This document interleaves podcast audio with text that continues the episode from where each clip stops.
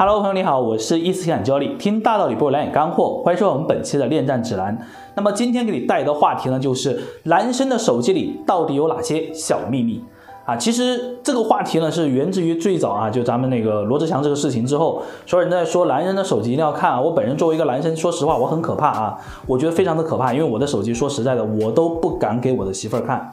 啊，但这是开个玩笑哈，因为其实每个人手机里都会有自己的一些啊隐私的话题，比如说工作上的，比如说自己以前一些啊一些经历，你有一些收藏的照片，对吧？但是啊，如果一个男生你无论怎么着的要求，或者说你用其他旁敲侧击的方式啊，让对方把手机给你看，他都不愿意的话，那我觉得这个男生还是有问题的。那今天我们就来聊一下他手机里到底有什么秘密。第一种啊，就是微信的一个秘密。微信什么秘密呢？其实我们有很多男生呢，他就是如果说在外面有很多的暧昧对象啊，或者说他有很多的一些这种交往的女生啊，那正好跟你也在交往的过程当中，他会干什么事情呢？他会把他微信前两百个人全部设成置顶，啊，能理解这个意思吗？假设他把手机给到你，你去翻的时候，你会发现，哎，他没有怎么跟人聊天，哎。就你划两下，可能就看不到什么了。但其实真正跟他沟通的，真正就是他暧昧的那些对象，或者说他有可能啊，在跟另外的一个人在沟通的这种情况，只会出现在两百个置顶以下的一个情况。所以说你会不断的翻，不断的翻啊，翻很久，然后其实。可能才会看到这样的一个聊天记录。如果你发现这样的一个情况呢，就要注意了。还有呢，就是男生的手机里另外一个秘密就是设置来电显示哈。以前我们有一个段子啊，就是说幺零零八六来电啊，幺零零幺来电了。其实啊，这是一个玩笑话啊。现在的男生其实都很聪明，比如他是做金融的，他就会设置这是某某某某某老总啊，这是某某某某老总。其实你根本通过去查看他手机号码这个事情，其实你看不出什么东西来的。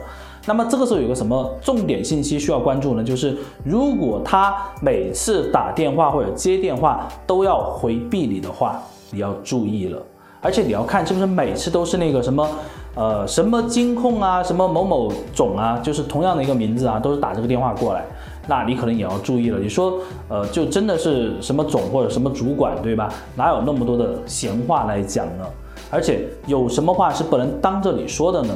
说如果男人在接手机电话的时候不在你面前去讲这些事情的时候呢，那你一定要引起你的一个注意了。那么接下来我要讲就男生第三个秘密哈，就是很多男生呢在回到家以后，他不是第一时间跟你亲亲抱抱啊，而是选择他说我太累了，我要先去洗个澡。